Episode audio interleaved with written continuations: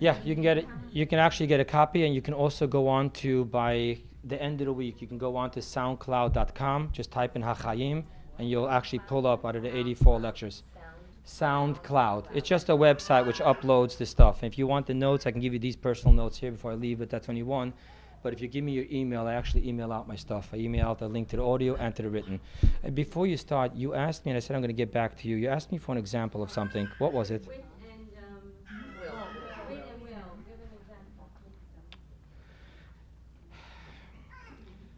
With my children.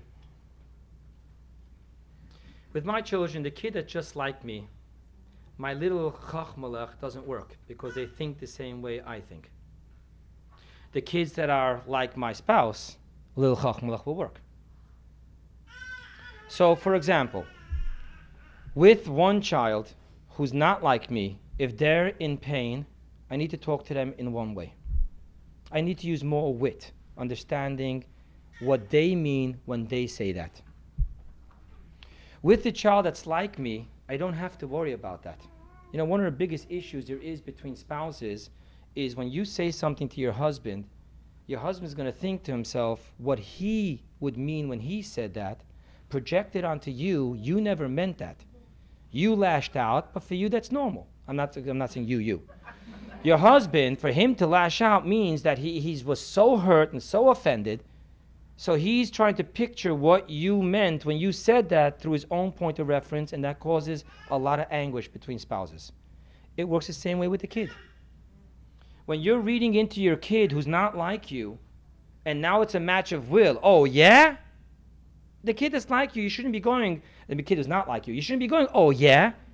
Because they think differently. So it's more the wit. It's more trying to figure out what is this kid meaning, what is this kid saying. It's a whole different process. The kid who thinks like you, the kid who feels like you, the kid who reacts like you, it isn't the wit issue. It's the matter of will. It's bringing them to your side of the table because you understand them and you feel them. Am I making sense to you? It's a total different process. Go ahead. Yeah.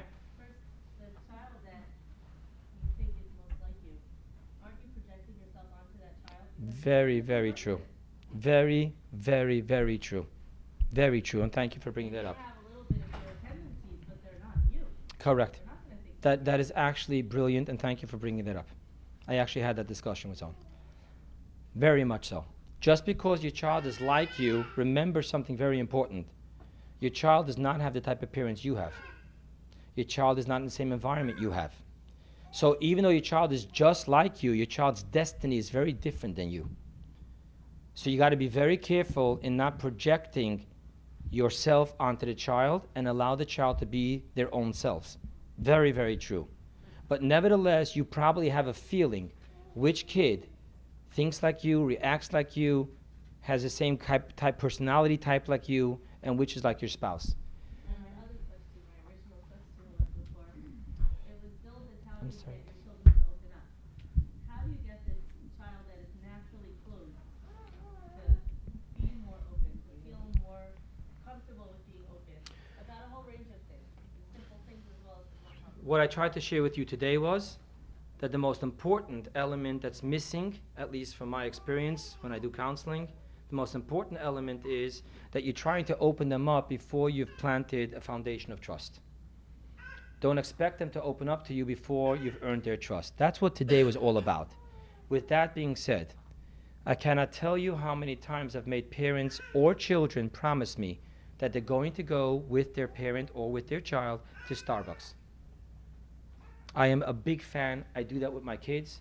Uh, there's some people here from the school, so I shouldn't really say this publicly, but I am a parent who will take my kid out of school one day and say, Kiddo, you coming with me today? I'm very much into that. If you don't build safe environments where your kid and you exist alone, no siblings, no spouse, nothing, no cell phone, then it's very hard for them to open up. It's amazing when you take your kid out of school, especially if you're a parent that lets your kid know how important school is. So the first thing that happened when I did that to one of my daughters was, what I do wrong? really, that was the first thing. And then when we sat down and I asked them, is that your attitude that if I talk to you it means you did something wrong? And then we had this whole conversation. But I'm a big fan, and I will ask all you mothers to do that. Make time to take your kids one by one to Starbucks. Not at home, not at home. Go to Starbucks and have a talk with your kid. Do not have an agenda other than, I want to talk to my kid. Your child will become very quickly adapted to that when my father or my mother goes out with me to Starbucks, it's not because they want to tell me something, it's because they want to hear from me something. So, number one, lay down your foundation. Don't think that your kids trust you just because you wash their laundry, take care of them when they have a fever, uh, they're cleaning up their throw up. No. No, unfortunately, Fiddler on the Roof doesn't really work. The man's still going to ask, Do you love me? But with that being said, go lay down the foundation, let your kids know the three steps that we spoke about, and then take your kids out to Starbucks. Take your kid out to Starbucks, just you and the kid. And unfortunately, I'm going to say this to you shut off the cell phone when you go to Starbucks. Just do it because it's not fair for your kid. imagine how you feel. You went out with your husband to eat, and he got an important text, and there went your whole evening. The kids feel the same. Go ahead. What do you do when your child comes over to you and asks you, Did you ever dot, dot, dot? So, full disclosure, I don't know if it's the best idea. Maybe you want to share that you struggled with something, but if it's something that you actually caved into as a teenager, do you want to open the, the gates for your child to do the same thing? Okay. Are you, do you want to give them permission? I mean, that's. Number one. Number one. I want to share with you something. Do not disclose to your kids more than they can presently handle. Which, by the way, I told you when my kid told me that he knows about the bees and the birds, and I went over to speak. I spoke to two people then. I spoke to my rabbi, I spoke to a child psychologist from two different worlds, and they both gave me the same answer. Don't give new information, just straighten out the information they have. So, no, I'm not telling you that you have to tell your kids of all the times and all the things, no. But because the way you asked your question, I'm going to take issue with you on another topic. Trust your kid. Trust your kid. Do you know the only way in the world to create a responsible child? The only way in the world is by giving them responsibilities. Stop thinking that if I share with my kid a little detail, oh, mommy did it, I'm going to do it. Trust your kid. Do it, obviously, with brains, right? On the first date, you don't uh, open up everything. Work it, work it, work it. Your kid's going to be the same way with you. They're not going to tell you their darkest secrets. They're going to start with little things, testing you out. Do the same thing with your child. Work with intellect. But don't take the attitude that I can't trust my kid because they're going to abuse and use the information against me. They may. But if you don't trust your child, you'll never create a responsible child. So, wisely so, as we say in Chassidus, a knowing heart. Knowing heart. Heart, but knowing. With a knowing heart, approach the issue with your kid. Which brings me to the second question. What happens if they have done something to break your trust in a certain thing? How do you rebuild it? Like if, if there's a certain rule in the house, you can't do this and this and this, and you and, and you find out that he has been attempting to do it behind your back. Okay. Two step answer. Number one, don't be a drama queen. Don't make little issues into big issues because it's not about the issue. It's I told you no and you. Take it easy. Let's put things in perspective. What did he or she do? Is it the end of the world? Not everything is about, I said no and you didn't listen. Put things in perspective. That's number one. Number two, be very open with your child. I have um, one of my kids, you know, is challenged with saying the truth. And I told him, if you lie to me, then I can't trust you even when you say the truth. Please tell me the truth, we'll deal with it. But if you lie to me, don't. I want to tell you something else I tell my kids. I'm telling you all my private conversation. My kids listen to this, I'm dead. I want to tell you something else I told my kid. I actually mentioned this Motzei Shabbos. I can mention it here. I told my kid that God gave me this amazing gift of being your parent. And if you don't tell me what's going on with you, I can't be your parent. So tell me, I may blow my top, I'll get over it, and then we'll work on it. So have those conversations with your kids. Have them. Don't dramatize it. It's not about you. Remember, rule number one, it's got to be about the kid. It's not about I said and how dare you. We did it to our parents. They're going to do it to us. Their kids are going to do it to them. Nicht gefährlich. Put things in perspective. Give things the appropriate value. Don't blow things out of proportion. And then number two, let your kid know. Let your kid know that you've really, I'm challenged and trusting you with this. So now let's work on this. So on one hand, you got to tell them both. Number one, I don't trust you because of what you did. Number two, you can re earn my trust. Let's work on this. Because if all your kid hears, mommy doesn't trust me, then it's learned helplessness. There's nothing I can do about it, so forget it. But if you let them know this is where you are and this is where you could get, let's work on it. We're dealing with our kids. Anyone else? Sorry, going back to the question of wit and will. You're next, I'm sorry. Good.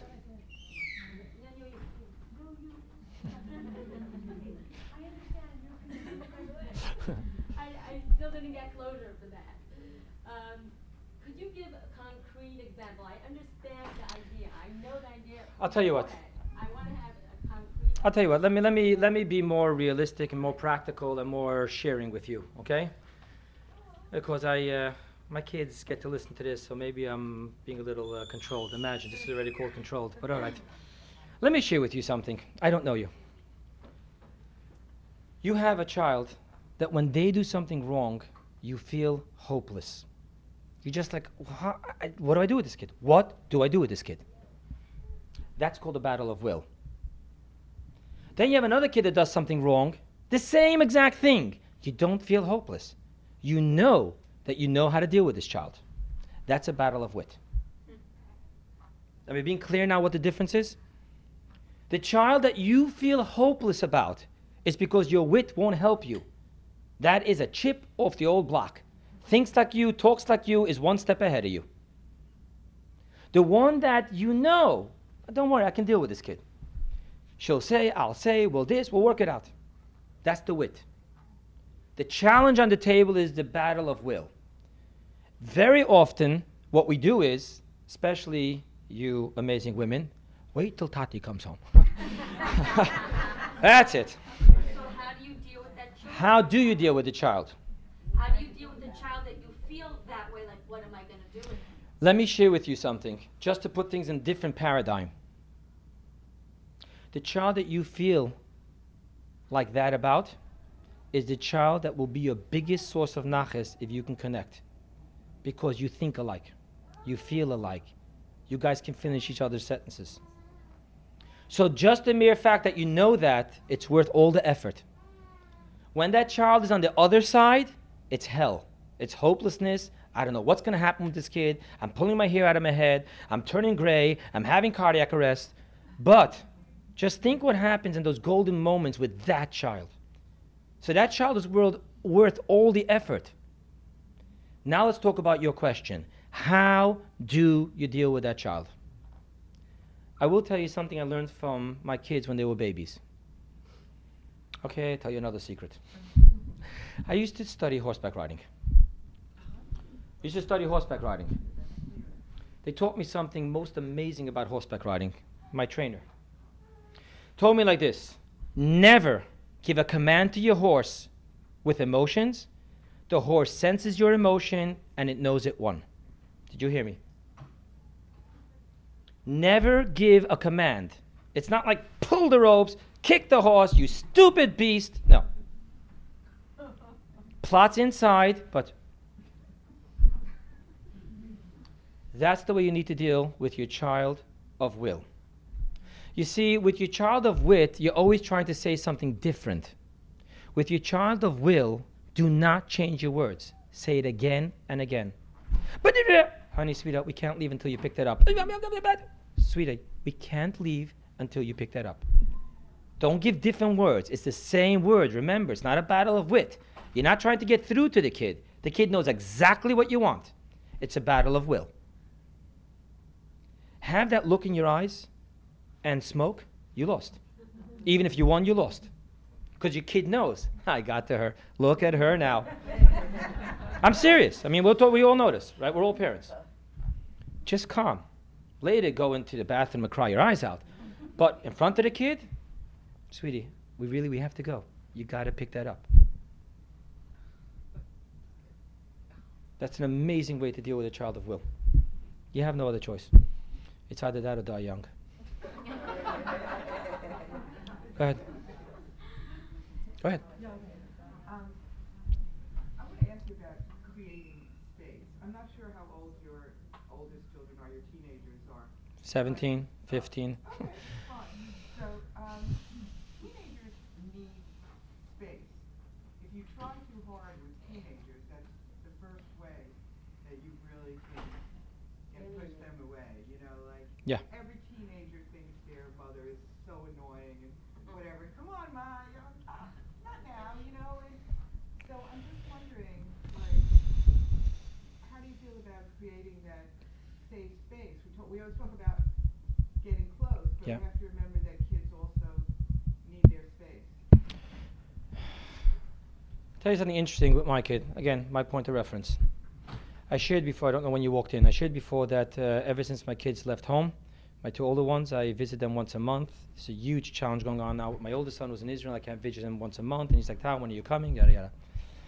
So I want to share with you something that I think in images, for the good and for the bad. The one thing I realized at a certain age was, when am I going to cut the umbilical cord? Because I created a very strong umbilical cord between me and my kids. Now the question was, when do I cut the umbilical cord? So the same umbilical cord which gives your kids life can also, God forbid, end up strangling your kid. I will tell you in most honesty, there comes a point when you're visiting your kids. Remember rule number one, it's all about your kids? Sometimes my closeness with my kids is more about me than about my kids. Oh, how is my kid going to handle leaving home? He's on the plane, he forgot you. and you're crying your eyes out, you're sleeping in his bed for the next two weeks. You know, that's the way it works. If you can be honest and conscious with yourself about when is it about my kid and when is it about me, and when it's about me, remember that you're bordering suffocating your kid. When it's about your kid, it's nourishment. When it's about me, it's suffocation. And then little by little, you start trusting your kids with the easier stuff. My kid's calling me, asking me advice, and say, Mendel, you can handle this. Just go ahead and make your decision. It's okay. I trust you. Those words, I trust you, is very powerful. And you keep on doing that. And then you get to bigger stuff. And then you get to bigger stuff. And all of a sudden, the kid really gets it. My father trusts me because I earned his trust. So it is a very iffy thing. But I would just tell you the way I see it in my relationship with my kids, it boils down to that same question Is this about me or is this about him? If it's about him, it's nurturing. If it's about me, it's suffocation. And that's how I try to draw the line. And it's not easy. It's not easy. A parent has the hardest job in the world. You know why? The entire job of a parent is to make his position unnecessary. That's not easy, especially when you live your life to be close to your kids. You touched on a point before regarding um, kids always saying, the teachers, you always side with the teachers. The question is, I don't know if it's a generation gap that the both all of the children are now different. Um, I'm not sure, you know, how to approach it. It also be that sometimes maybe, um, maybe some of the teachers, like, like you said, are not, They're not in a good to that You know, position, we agree, but then a lot of times, that you're gonna find that different generations have just now been more laid open. They're just, oh, she's negative, oh, she's this, oh, she's that. In actuality, it's still a detriment. I thank God don't work in a school, but I want to tell you what I foresee schools having to do now. And schools have never done it. In when I was a kid in kindergarten, I had a teacher that should have been set to pasture 10 years prior. But that's the truth. That, that's the truth. But I want to tell you what's happening right now. I had the amazing experience of going to all my kids' PTA to meet with teachers. The conversation between two different teachers, I'm not mentioning names, was unbelievable. One teacher, I was just awed. She's got the smart board. She's talking about this new way of teaching, different groups within a classroom. And then there's another teacher who doesn't know how to use the smart board. It's, and I don't want to use these words, but I'm going to use it anyway. You can't teach an old horse new tricks. Schools are going to have no choice but to start weeding out the teachers that don't belong there. I'm just telling you a fact. I would love to say that teachers are great. Parents are usually to blame for the type of, type of teachers we have.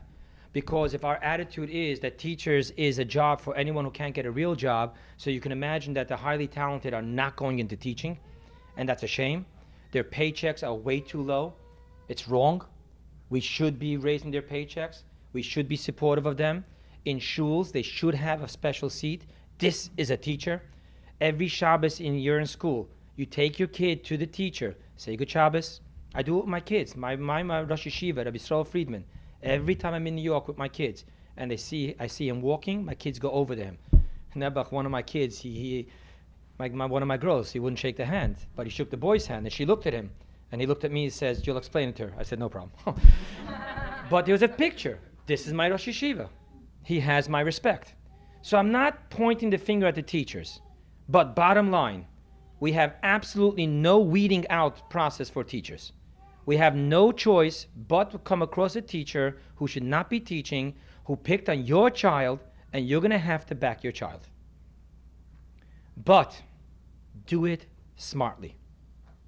Don't back your child and they're stuck in learned hopelessness. Do back your child the wrong way and you've destroyed a future of authoritative system. Do it smartly. Let your kid know, welcome to the real world. You're sometimes in a position that's not fair, and how are you going to deal with it? I try to do that with my kid. Kid, you're right, the teacher's wrong, but we have a little problem. He's the boss, and you're not. And then we started talking about to be smart and don't be right. And we started talking about it. Opened up a beautiful conversation in itself. So I'm just sharing with you. We don't have the luxury of following the teacher is always right. Because sometimes the teacher is wrong. I have my kids that have a whole joke about a certain individual that when they have bought lunches, this teacher, if the kid has their own lunch, they didn't know, takes away the kid's bought lunch. And I don't have to tell you why. It's not to feed the poor. So what am I supposed to do? No, you're kidding. no. How do you deal with that? You just deal with the reality of the situation. I have a teacher that takes away, and it wasn't even my kid, but I've got other issues with him, that takes away a kid's snack because he's eating it and, And- throws it in the garbage. And it's so against everything that we, so how do you? do you If it was- Your kid move, do you really get involved, do you just sit back and? If it was, my, by the way, by the way, do you know what the biggest problem with the hand sanitizing things are? You know those hand sanitizing Yeah. things? The biggest problem is is denying your body to build antibodies. Do not do that to your kids. Your kid needs to build antibodies to such situations. Don't save your kid every time. You're going to create an esrig that's not going to be able to deal with reality. There's real people out there. But with that being the said case, what I deal with my child in such a case, where there's two wrongs, the kid did something wrong, the teacher did something wrong, I'll focus on what the kid did wrong, but you did do this wrong, right? You shouldn't have done it. So maybe the teacher reacted in a way that you wouldn't have liked, but let's focus on what you did. That's what I would do. It puts the kid in power. This is what you can do to change the situation. Go ahead. Just for a minute, when you send teenagers away from home to yeshivas, and you need to sit down and have a conversation with them on the realities of what's going on out there, inappropriate touching, and at the same time trusting your dorm counselor, your teacher, your Rosh Yeshiva. I make it very simple. I was with my kids very clear. There's no touching you in any form or shape. I also taught my kids something else, which helps. If a teacher or a dorm counselor or a shliach, an elder bacher, puts their hand on you, not inappropriately, on your shoulder, and you just don't feel right about it, trust your feeling. And my kids come back and tell me. Now, I don't tell my kid the worst thing. Oh, don't make a big thing out of it. Good for you. You just felt uncomfortable with it. Trust your feeling. Don't call 911, but just make sure that that guy never touches you again. I'm not talking about inappropriately, I'm talking about seemingly appropriately. If you don't feel right, then don't do it. That's how I teach my kids. And it's helped them because, you know, unfortunately, we can't deny what's going on out there.